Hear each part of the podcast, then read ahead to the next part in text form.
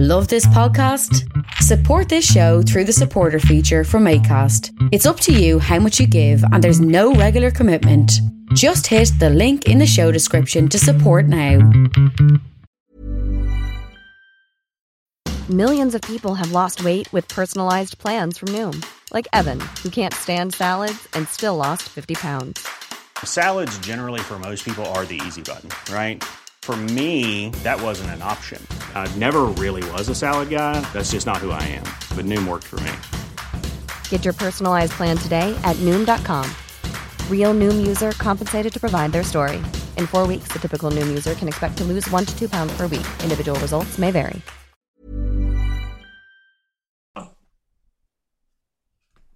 My guest today is Harrison Forsyth, and we are today we're going to talk about what is archaeology and how does archaeology help us understand our history. I always ask my guests this in the beginning: What made you become an archaeologist yourself?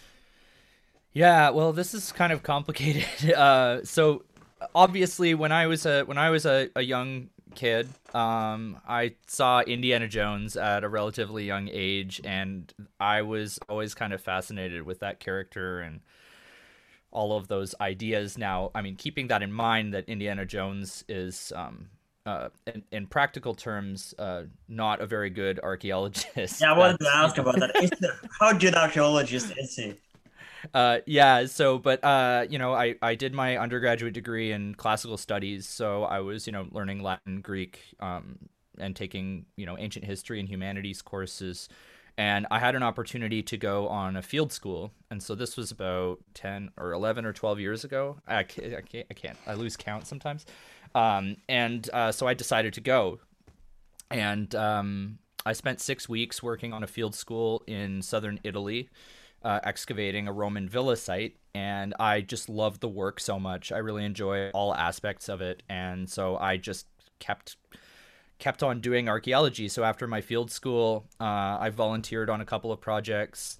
I began to um, specialize in, which is what I specialize in now, which is photogrammetry, and that's the process of using photography and lidar scans to create um, sort of photorealistic recreations of uh, archaeological environments and artifacts. So uh, as I got into that and began to specialize in a certain technology, um, I now what I do is I'm I'm a photogrammetry specialist for a number of archaeological projects through the University of Victoria in Canada and uh, Duke University, um, Carlos III University in Madrid, um, and etc. And so those projects are mainly located in Spain now. But um, since then, I've I've been on probably at least a dozen uh, archaeological Roman archaeology projects in Spain and Italy over the past twelve years. What is it like to be in an archaeology new, brand new archaeology site? Is it exciting? Do you feel like what what what is the feeling like when you go and you don't know don't know what to find, or do you know what to find when you go to a site? Yeah, so well, that's a very good question because, uh, and and that sort of allows me to talk a little bit about the process, right? And I, I just want to sort of preface this by saying that, like, I'm not an excavation director, so like, there's a hierarchy, of course, and I'm um, now mainly operate as a as a specialist, but I'm usually just on the ground doing other work, filling in other gaps, like doing excavation or geophysical survey. So you're getting this sort of from a worker's perspective, yeah. let's just say. Um, and uh, so generally, before you go to a site, you want to survey the territory. So if you know already know that there's something there, you might have sort of a scope of where you would like to do your survey. Um, if you don't, then you might be doing sort of a widespread survey, which involves like field walking. So you'd go out to um, what generally these sites tend to be in farmers' fields, in large fields, or. Um, I want to ask: I, I, Is it a diff- is it hard to get a permit to do do an archaeology site, or how how difficult is that? Yeah, I mean it it depends on your relationship because at least in Spain and Italy, the way that it works is that there is a superintendent who's basically it's sort of like a, um, a municipal bureaucratic position, and that superintendent oversees um, all of the excavations in that territory, and that's the person who issues the permit, from what I understand. Um, and in, in Italy it's called the soprintendenza, um, and uh, so that you get the permit for that person, and that depends on you know the relationship that you have you know with them, your credibility as a researcher, your credibility as an institution, um, and things like that. So it really depends. Um, other times, you know, there might be other people that are already working there, so they might not issue a permit. So knowing all of the sort of ins and outs of local politics is one of the um, things that you need to do when getting a, when getting a uh, permit. As I understand it, I've never, you know, held a permit myself because I'm not a director. So, so how do you keep the, do the digging process in an archaeology site? Yeah, so as I as I was sort of saying before, um, you'll do a survey, so that can include field walking or geophysical prospection, and after that, you're going to identify areas of interest. So um, the first thing that you do is you open up your what you're called trenches. Um, so these are the um, different sort of units in the ground that are excavated. So generally, you'll start by clearing everything, and then you will begin to excavate the topsoil which generally is um, all mixed up and it, there's no real archaeological context, so it's treated a little bit differently. And then as you go down, you're going to identify different stratigraphic layers. So we call that stratigraphy, the strata, the different layers of uh, processes. So these could be either positive. So let's say somebody makes a mound or a wall falls down and collapses. Then that's going to be sort of a positive a positive unit as we call it then you have negative units which are sort of ditches and things like that and and you can tell by the stratigraphy you know if somebody dug a ditch and then it got filled in and leveled out then you can identify that and then you'll find also st- static units which are things like walls floors structures um, and so as we dig down we document every single layer we triangulate that position and have sort of a relative reference point. We document any finds that are, are recorded. Um, we do a drawing, and in my nowadays, what you do is photogrammetry, which is you do a 3D scan, and then uh, and then you dig down to the next layer because archaeology is a destructive process and that's the, the most important thing to remember and because it's destructive everything has to be documented properly and then submitted in the final report um, I want to ask as well. The, how does how does it's kind of an obvious answer, but how does archaeology help us understand history and why? Let's say, yeah, how does it understand help us understand history? Yeah, so this is a very interesting question that you're asking uh, because there's some strange methodological cross sections or intersections that happen between the discipline of history, which is um, understanding the past through um, sources, whether they be you know written sources or documentary sources, and the history of through archaeology, because archaeology is the study of human activity. Mm. And one of the most common tropes that you find with archaeologists is that anytime somebody finds out I'm an archaeologist, they'll either ask me, "Oh, so you dig up dinosaurs?" which is the most frustrating one, which is yeah. no, that's paleontology, or they'll say something about aliens or something crazy like that. Um, but archaeology, at its fundamental, um, at its sort of foundational purpose, is just the study of human activity. Any type of human activity that happens, you're documenting that. And that's going to tell you different things than let's say a purely historical analysis. So an archaeological site might tell me what types of modes of production people were using. It'll tell me the types of materials that they that they had and that they used in their daily activity which might also tell me whether you have different cross-cultural contact uh, indirect or direct so you know trade often results in you know Roman artifacts ending up in places like Japan, hmm. uh, somehow you know through indirect uh, for, through indirect contact. Um, uh, which I mean that's an extreme example, and I, I don't know if there's any evidence of that. But um, but yeah, so I mean, you know, that would be an, an evidence of indirect contact because we know that you know um, the, the people who lived in Japan in during the Roman period weren't in contact with Roman authorities. yeah. So it might tell you, yeah, things about trade. Um, it could tell you about modes of life um, and uh, about different cultural aspects of the material culture of a particular society, whereas history will tell you more about the ideas and the the more of the ideological aspects of um, of life and culture in a given society. So the two types of information they don't really um, they're completely different. They're used for answering different questions, and so generally, what archaeology can tell us about history, uh, to go back to the original question, is um, exactly the things that archaeology can tell you. It can tell you what types of activities people were engaging in. And that's important because it can be used to either supplement or support historical analysis and vice versa. Uh, but again, I think it, it's always important to sort of compartmentalize those different types of information because they will tell you very different things about a society. I was. Do you have a certain when you go to an you you get clearance to go to an archaeological site?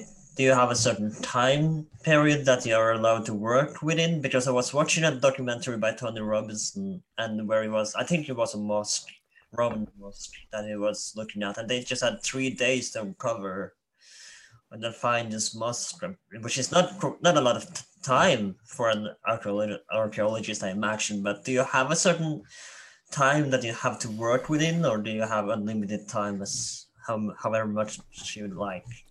Yeah, so that's sometimes so it varies and it depends on the project. So there's different types of archaeology. There's public archaeology and there's sort of private sector archaeology. So um, a lot of the projects I work on, they're academic projects. So these archaeological projects, they rely on uh, student volunteers who are usually only available in the summertime.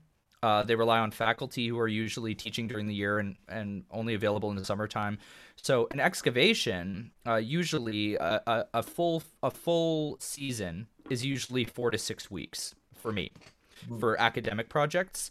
And one of the projects I worked on, um, it began in 1989 and it finished in 2014. It was a Roman villa site that was directed by um, Professor Helena Fracchia uh, at Cortona, which is which is um, a really old um, Etruscan city town near Perugia and that was going on for over 20 years so she she was excavating that site since the late 80s so since around the time i was born and it finished. I finished out the last season in 2014. 2013 or 2014 so sometimes it takes a long time but what you're talking about probably that that where they have three days that's called rescue archaeology so if they're um, so in the private sector if you have a construction team a bunch of construction workers who are building you know a new subway or they're building a new house or a new building in a city or in the countryside if they find archaeological material they have to by law they have to and this happens a lot in Spain and Italy they absolutely have to call an archaeologist or some archaeologist to investigate that and then submit it to the local superintendent. So what they'll do is they'll say, okay, we've got three days. We want to do a test trench. So they'll usually do a small test trench, maybe you know one by one meter, um, depending on the in order to identify the size of the site. And if they find significant evidence of a site, of a significantly sized site, then they might go to a further stage. So, stage one, at least in Ontario, you have different stages as well. So, you have stage one, which is sort of test pits. Then you have stage two, which is um, an extension of those initial investigations. Then you have stage three, which is a full blown archaeological investigation. In that case, then that might even be, you know, if it's something important that would be like a UNESCO site, then if it goes to stage three, then that's going to end up being, you know, uh, appropriated for for public use. At least that's how it works in in um, in Ontario, to my the province of Canada that I live in, to a certain extent. Um, but it's obviously more complicated in places like you know Italy and Spain because there's just so much stuff everywhere. so yeah, so it really depends. So it could be, you know, a rescue archaeology job, or it could be, if it's an academic um, research uh, investigation, it could go on for 20 years, but usually each season is four to six weeks. Yeah. Do you have a historian on the site as well to help confirm and then uh, sort of deny the debunk theories, or is there, do you have to know a certain amount yourself?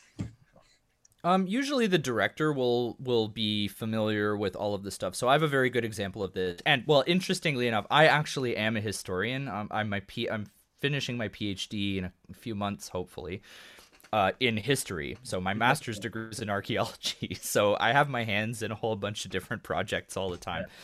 Uh, so I'm I'm always there, and I'm you know going to be a doctor of history soon. So uh, it's I, I mean at least in in those examples but i work on one particular site which is the it's it's called the um, Renieblas um, archaeological project.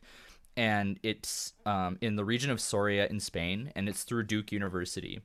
This site is very important because it's a roman military camp that was set up to besiege the celtiberian town of numantia this is the probably one of the most well documented conflicts um, that occurred between the Romans and the Celtiberians because Appian writes a lot about it.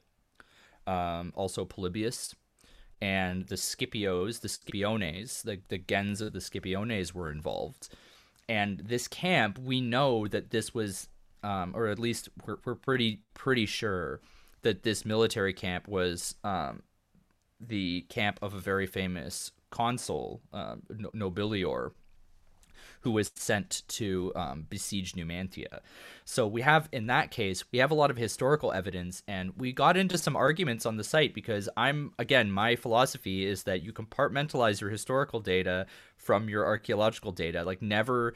Never walk onto the site with your book and say, well, this must have been the Praetorium, or this must have been where they had the war elephants. Like, you can't just take a book and try to, you know, impose that onto um, the site that you're working on. So what I do and what my mentor, uh, uh, Professor Helena Fracchia, always told me is just let the site speak to you, and whatever it tells you is what you're going to know. um, is it is it difficult if you let's let's say that uh, there's a famous battle for just so that this is an example. Obviously, we know they happened. Let's say the Punic Wars let us say the Punic War is one of the most famous. It's one of the most famous battles in the Roman Republic's history. But let's say that there is no archaeological archaeological evidence that we find from this battle today. Can we? So it's it's a difficult to. Let's say there's a battle. Let's say this battle probably never happened. It's just a made up story by the Romans. Um, this is again, this is just an example. Obviously, it didn't happen, but is it sometimes difficult to then debunk battles of history that supposedly happened?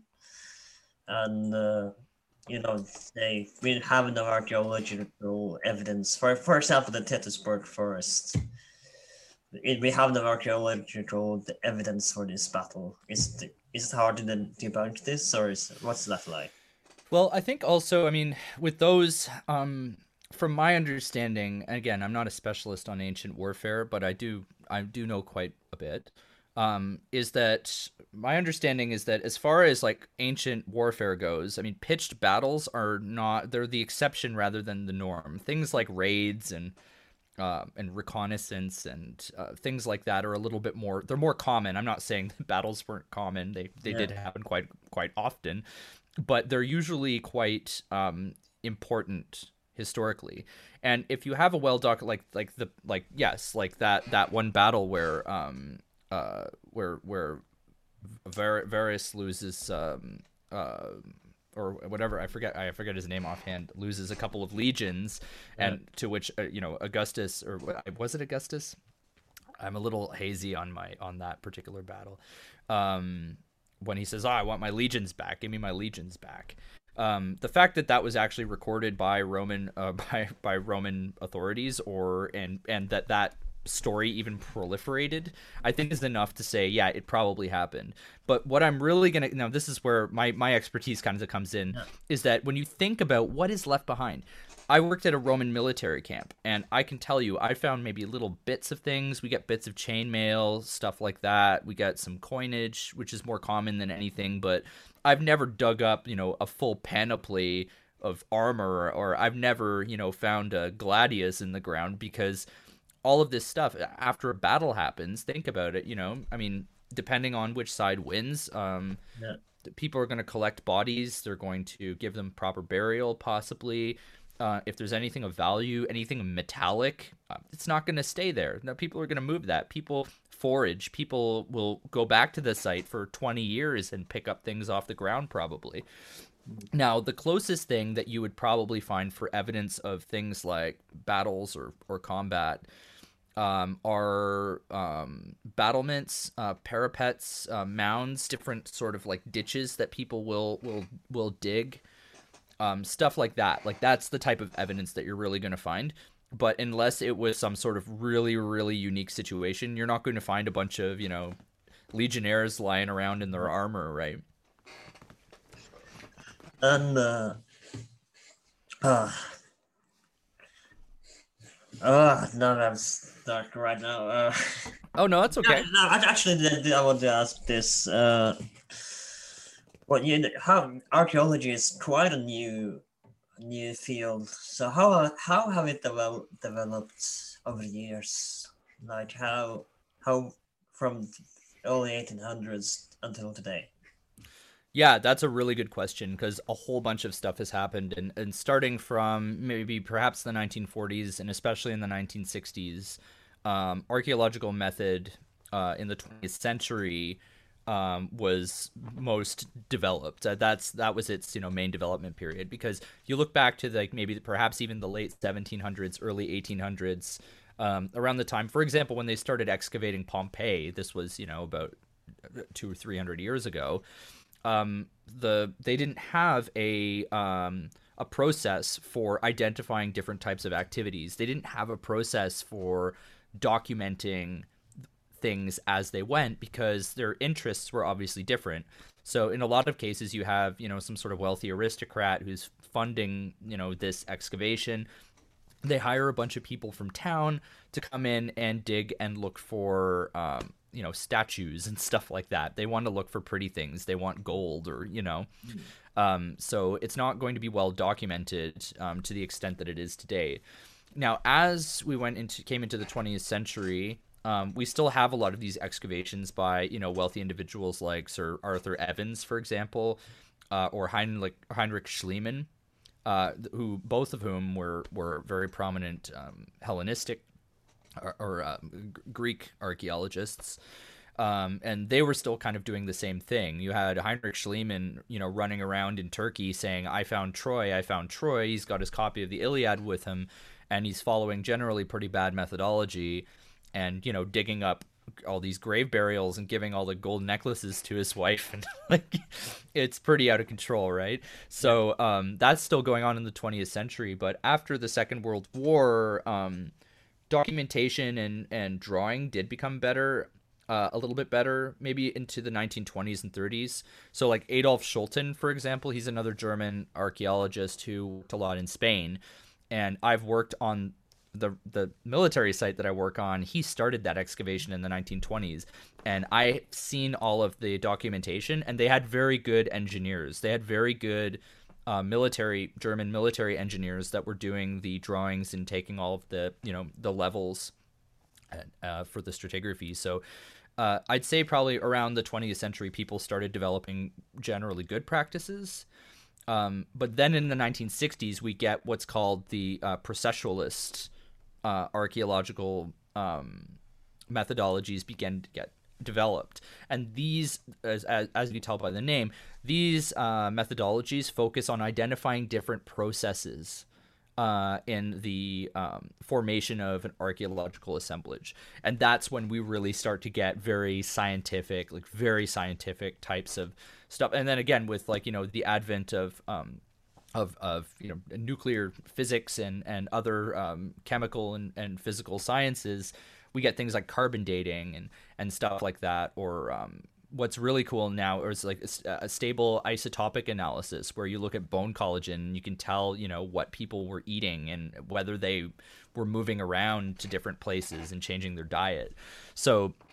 Uh, in the last 50 or 60 maybe 60 or 70 years i'd say um, archaeology has become uh, fairly formalized in its methodology and uh, which is great and uh, but it also means that you know projects take a lot longer and you know for other reasons there's less funding but that's how it's sort of changed over the past you know couple hundred years Have you ever gone to a site and you found absolutely nothing, or do you know for certain that there is something there when when you go? Well, I will tell you more times than not. Um, I'll dig a trench and I'll find absolutely nothing, and I'm perfectly fine with that because if even if you don't find anything, you're still learning something about the site. We might be aware that there's a Roman military camp in this site. We might be aware that we're digging within this Roman mili- military camp, which is which is you know tens of square kilometers. Like yeah. it's it's ma- a massive amount of area. But you know maybe we maybe we just missed the mark a little bit. Um, so sometimes we find absolutely nothing but it'll still tell us, you know, as we're going down, we'll, you know, we make note of different geo- geological features, different uh, natural processes, such as, uh, you know, drainage of water, which moves things around. It'll, it'll tell us more about how um, nature has affected the site. So, and if we find nothing there, then we know that nothing's there and we can move on somewhere else.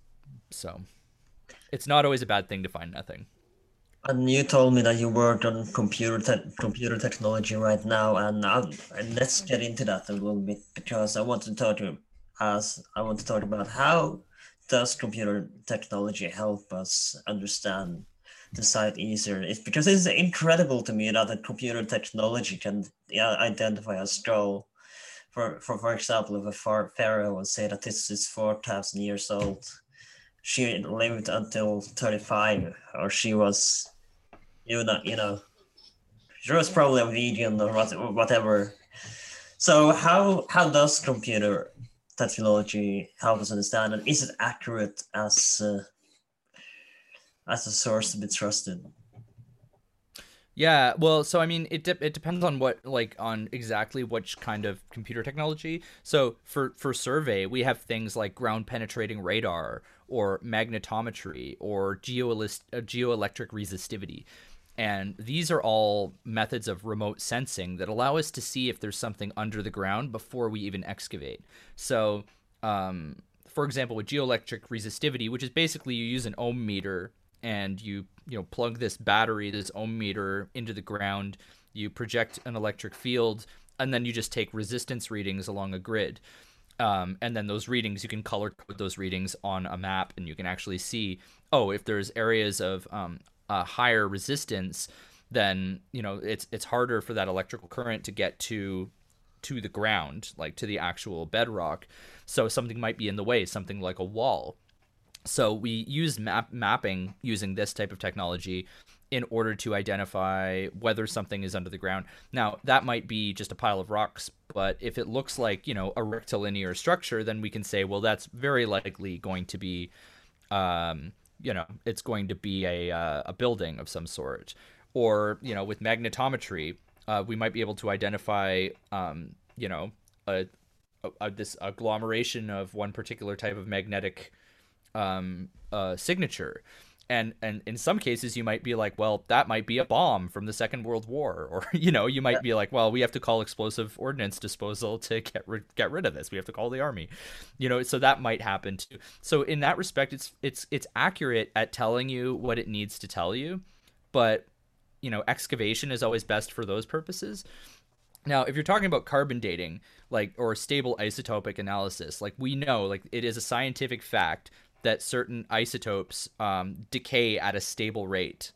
Like that is that is just nature. That is just the most. It's it's it's as accurate as we know that the sun is going to come up tomorrow. Yeah. If if you get you know a carbon if you get a carbon date, um, which is good out to you know a, a few thousand years, um, and they're accurate in some cases up to you know maybe it might it might be accurate up to about a decade or, or something or a decade or two sometimes it depends. I haven't I haven't done a lot. I've processed carbonized finds, but I, I've um I haven't done a lot of carbon dating myself. It's it is expensive. You have to have five grams, at least five grams of carbon, and it's about you know five hundred dollars for a test, from what I understand. Um, so yeah, I mean it's fairly accurate, and it'll tell you. So because um, sometimes like what happens is when you have carbonized material, like let's say you have somebody you have a Roman military camp. There's people that are going to be cooking things. They're going to be lighting fires and stuff like that. But it's also located on a hill. So between, you know, that 2000 year period, maybe somebody else wandered up there a thousand years ago and said, I, I'm going to have you know, I'm going to rest up on this hill for the night, and then they have a fire. So in that way, like carbon dating could be really accurate at saying, well, this carbonized materials from this era and this carbonized materials from that era. Um, so that's pretty accurate. Um, but then, yeah, then you get into other things like digital reconstruction. So digital reconstruction involves a certain amount of creativity. Um, like that's you know would be like for example using a game engine in order to rebuild what you think an archaeological site looked like but since most archaeological materials are are, are most most buildings that people actually occupied and most of the materials that people used were ephemeral things like you know like clothing or rope or thatching for a roof like they're all ephemeral materials or wood. Um, so in a lot of cases we're missing a lot of these things. So when you make a digital reconstruction that's um, sort of based on a limited amount of knowledge then that type of accuracy could be really low but if you're using photogrammetry, which is what I specialize in, then you're getting basically a photorealistic representation of what you're um, of what you're excavating. Yeah. Right. And let's say we, we let's say for example Tutankhamun. I don't know how old it became, but let's say he went again. You said thirty-five words years. Let's say he became thirty-five years old, but the computer technology says that he actually became just 30 years old. Could it be that the computer is right and the source, uh, but the sources tells us that he got 35 years old, but that the computer technology is right, that it didn't in fact grow. That's just these sources being biased in a way. Yeah, I mean that's a possibility. In a lot of cases, if you have you know um, dissonance between two different types of sources, you have two options as an archaeologist. You can either find a way to mitigate that, um, or you know, making a you can identify which source is possibly more reliable than the other, and you can in- make an inference based on that. But um, I think the the safest and most you know uh, conservative route to take would really just to be like, well, there's a there's a margin of error of about five years, so we can say that this is the you know the terminus ante quem or the terminus post quem uh, you know for this particular object or for this particular um, environment or this context um, yeah you you could just say you know this is the earliest and the latest hmm. uh, which is i think maybe the you know it leaves it kind of up in the air and it, and it allows other researchers to maybe you know um, make their own judgments about that but I, you know, in all honesty, the best methodology is to just be honest about what you don't know, right? And we don't know everything because um, it's I, I, had this I had this really brilliant history professor once who um, walked into the room and he just kicked a chair and he said, "Did I just kick that chair?" And I said, "Yeah, you did." And he's like, "Well, how how do we know that? And how is anybody ever going to know that?" Is that something that's worthy of recording? We're gonna we're not gonna know you know how many people kicked which you know whichever chair or how many times somebody you know flipped a coin in their hands and we're, we're never gonna know that and that's perfectly fine uh, as long as you know we acknowledge the limitations of of our um, of our respective ideologies of our um, not ideologies but our, our fields of study rather and what what are you currently working on? Because it sounds quite fascinating. You know, you mentioned you work in computer technology. So tell me about what mm-hmm. kind of computer technology that's working on. Yeah, so I, I specialize in the process of photogrammetry. Uh, so I can show you if you want to share your yeah. if you if you let me share the screen. Um, uh, uh, do do? Oh, it's disabled. More? That's okay.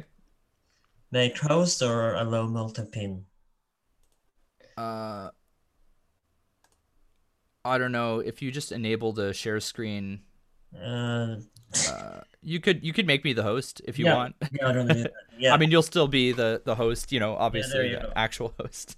okay. Uh, so here I just need to open it up. So. Um, again, so I do I specialize in a process of called photogrammetry, and photogrammetry is relatively new. Um, video game designers are using it to create video game assets now, um, and it's sort of a buzzy industry word right now.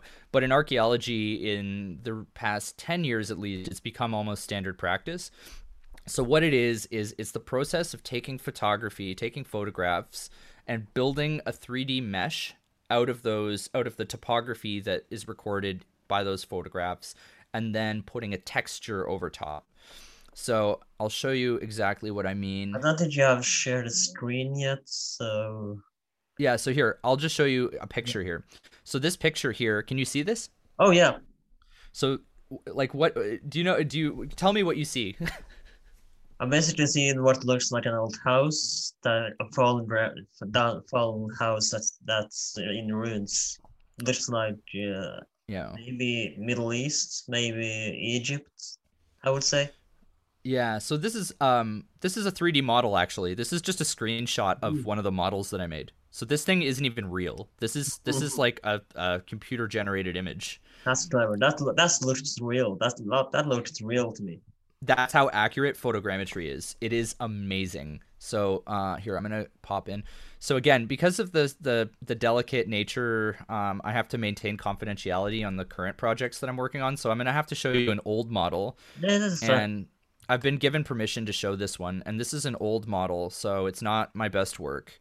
But um, this is I'm gonna show you. By the way, a- this uh, this for those of you just listening to the episode, you can find us on YouTube. I will link this episode in onto our YouTube channel as well, on uh, in the descri- in the description of the episode. So you can go to YouTube to my YouTube channel and you can see see the photos on the YouTube episode as well. Yes, yeah, okay, so that's good to know as well. So I guess what I'm showing right here is um, this is a 3D model of the uh, tombs, these tombs at Roccagloriosa in southern Italy. Um, these tombs are accessible to the public, of course. Yeah. So as you can see here, like you can see the you know um, little plants growing in the in the bricks of the side of the tomb. Wow. Uh, it's quite quite accurate. Um, and cool. basically, yeah. So here I can show you. So if you Jimmy, see all pull these, that up. Huh? Pull that up, Jim. Pull that shit up, Jimmy. yeah, that was a Joe Rogan joke. yeah, yeah, yeah. So, uh, so if you see all these little blue panes, these are all the photographs. So basically, you you go through and you systematically photograph as many points, Hmm. and then from those photographs, um, basically we build a point cloud. So you can see here, this is actually sort of the basis for the model, and it's just a bunch of points, Hmm. and they're all connected. And then you turn that into a dense point cloud.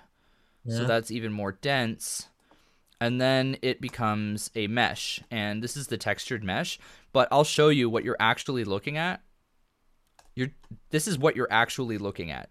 It's a wireframe that has a texture over it, right? So it looks photorealistic. That's awesome. Um, but it's just yeah, it's incredibly accurate. So that's what photogra- photogrammetry is. Again, this is an old, really old model. It's probably about five or six years old. Um, it's not my best work, but it's a pretty good example, and it's one that I'm allowed to show people. Yeah. Um, you so have that's- to be pretty good of an artist though to make this as well. I I believe.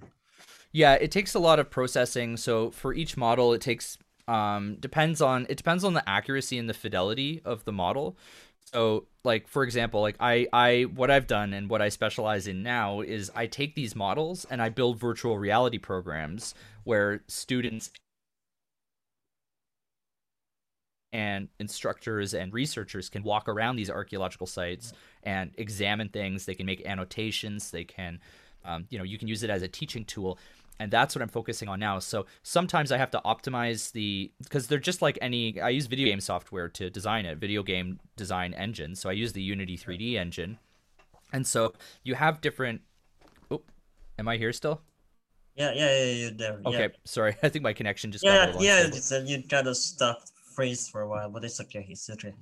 Oh, it's all right. I'm back. So, so yeah. So I use um the Unity 3D engine, and what's interesting about that is, you know, I you have to optimize your um your 3D your 3D models so that they work on you know on a on a smartphone or it'll work for you know a, a PC computer or a Macintosh.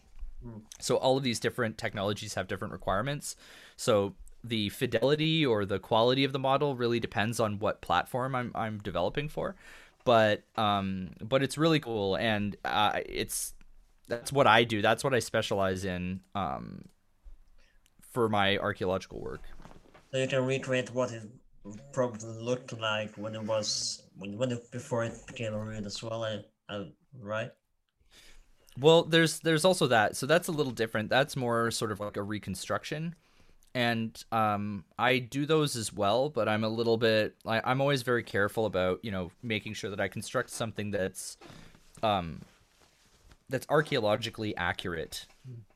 So, for example, like the all of the little um, uh, barracks uh, at the at the military site that I excavate at, uh, all of those barracks um, they, they were made out of ephemeral materials and they had sort of a foundational wall that was maybe 30 centimeters high. Yeah. but other than that it was all ephemeral materials. So i can't make a reconstruction of that if i don't know what they used to build it. If they were cutting down just trees and making you know little cabins or if they had thatched roofs or if they were you know canvas or if they were in tents. Like i, I don't know these things so i can't make a reconstruction of that yeah. But something like that tomb, I might be able to give you a representation of what that thing looked like in, you know, in the fourth century BC, which is when that particular tomb dates to. Yeah. Forgive me for if you said this already, but how long time does it take for you to make this reconstruction? So this is uh this is so yeah there's a there's a lot of process that goes into this. Um, so the actual process of data collection is the first one. So that's when I take the photographs.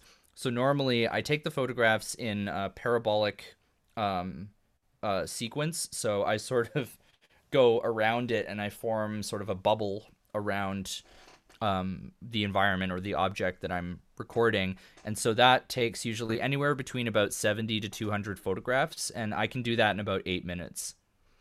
Um, because I can't like one of the main problems is like if if there's like a cloud in the way in one of the pictures and then no cloud then the lighting's different and that will affect it if you know if it takes an hour and the sun is in a different position and the shadows are different like that'll that'll make it really confusing for the software. So i have to do the data collection very fast. Now the processing is what takes a lot of time. So putting together the dense point cloud is usually the longest part of the um, of the 3d modeling process. So that might take anywhere between 4 to 16 hours. I have um, a 3d model of a shipwreck that i was telling you about earlier before the for the podcast. And the shipwreck that's being worked on at Majorca, um, the photographer took over 200, uh, 2,000 photographs. And it's, you know, a three meter shipwreck.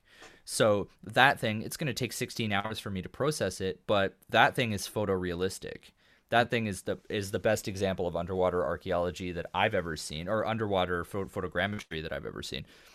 So it really depends on what you're doing and, and what your what the scope of your of your 3D modeling um, ambitions are.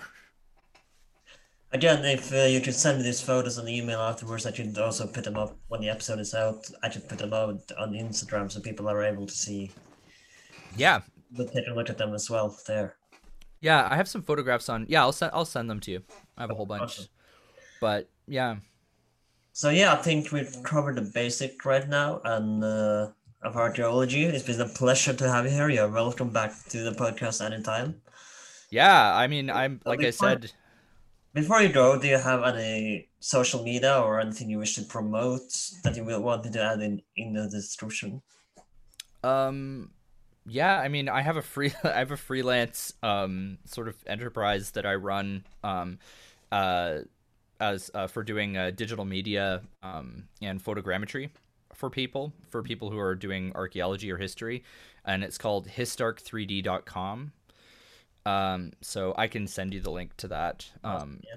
as well. But um, but yeah, so I mean that's sort of my freelance enterprise. Uh, you know, I do contracts for universities. Um, I did a contract for the library and um, classics department at University of Victoria. Uh, I've done contracts for York University, which is the university I'm based at in Toronto, Canada. Um, and um, yeah, so I just do you know things here and there, um, and I guess we'll see how that goes. Yeah, I'm looking forward to hearing more from you. Uh, and I gotta ask again before you go on the scale from one to 10, 10 being the best, how accurate and how good of an archaeologist is Indiana Jones? Oh, that's such a tough question. He's like he's like my childhood hero. Um, Don't be biased, though. I mean, that's like asking how good of an astronaut Han Solo is. I mean, like it, it's the same thing. Uh, you know what? Indiana Jones is a great adventurer and uh, will always have a special place in my heart. as an archaeologist, Indiana Jones has very bad methodology. Uh, he doesn't seem to do any of his teaching duties. Uh, he's obviously tenure tracked and never He at the university. five minutes in one of the movies. One minute, I think. One minute in the university in one of the movies. I don't remember which one. Yeah, no, he he's in in the first one. So he's teaching in uh, Raiders of the Lost Ark. He teaches at the beginning, um, and then his students, you know, hound him, and he jumps out the window. And then in um, the Last Crusade, he's also at the university, similarly, you know, getting hounded by his students. So he seems to have a lot of hold a lot of contempt. Uh, he has nothing but mockery and contempt for his students, and um, and he doesn't seem to be a very good professor. But that's okay. They probably just hired, you know, a contract person to pick up his slack, right? Yeah. Thank you so much for coming. It's been a pleasure to talk to you. This has been Well That Age 12. We are on Instagram under Well That Age 12. On YouTube under Well That Age 12. A link will be in the description. If you're listening to this on Spotify, I would recommend go to the YouTube as well to see if you want to see the photos that is shared on this episode. And uh, my name my name is Alan, Alan, and this has been Well That Age 12. Next week we will take a look at Sparta and the 300. Thank you for coming, and I'll see you next time. Flexibility is great. That's why there's yoga. Flexibility for your insurance coverage is great too. That's why there's United Healthcare Insurance Plans. Underwritten by Golden Rule Insurance Company, United Healthcare Insurance Plans offer flexible, budget friendly coverage for medical, vision, dental, and more. One of these plans may be right for you if you're, say, between jobs, coming off your parents' plan, turning a side hustle into a full hustle, or even missed open enrollment. Want more flexibility? Find out more about United Healthcare Insurance Plans at uh1.com.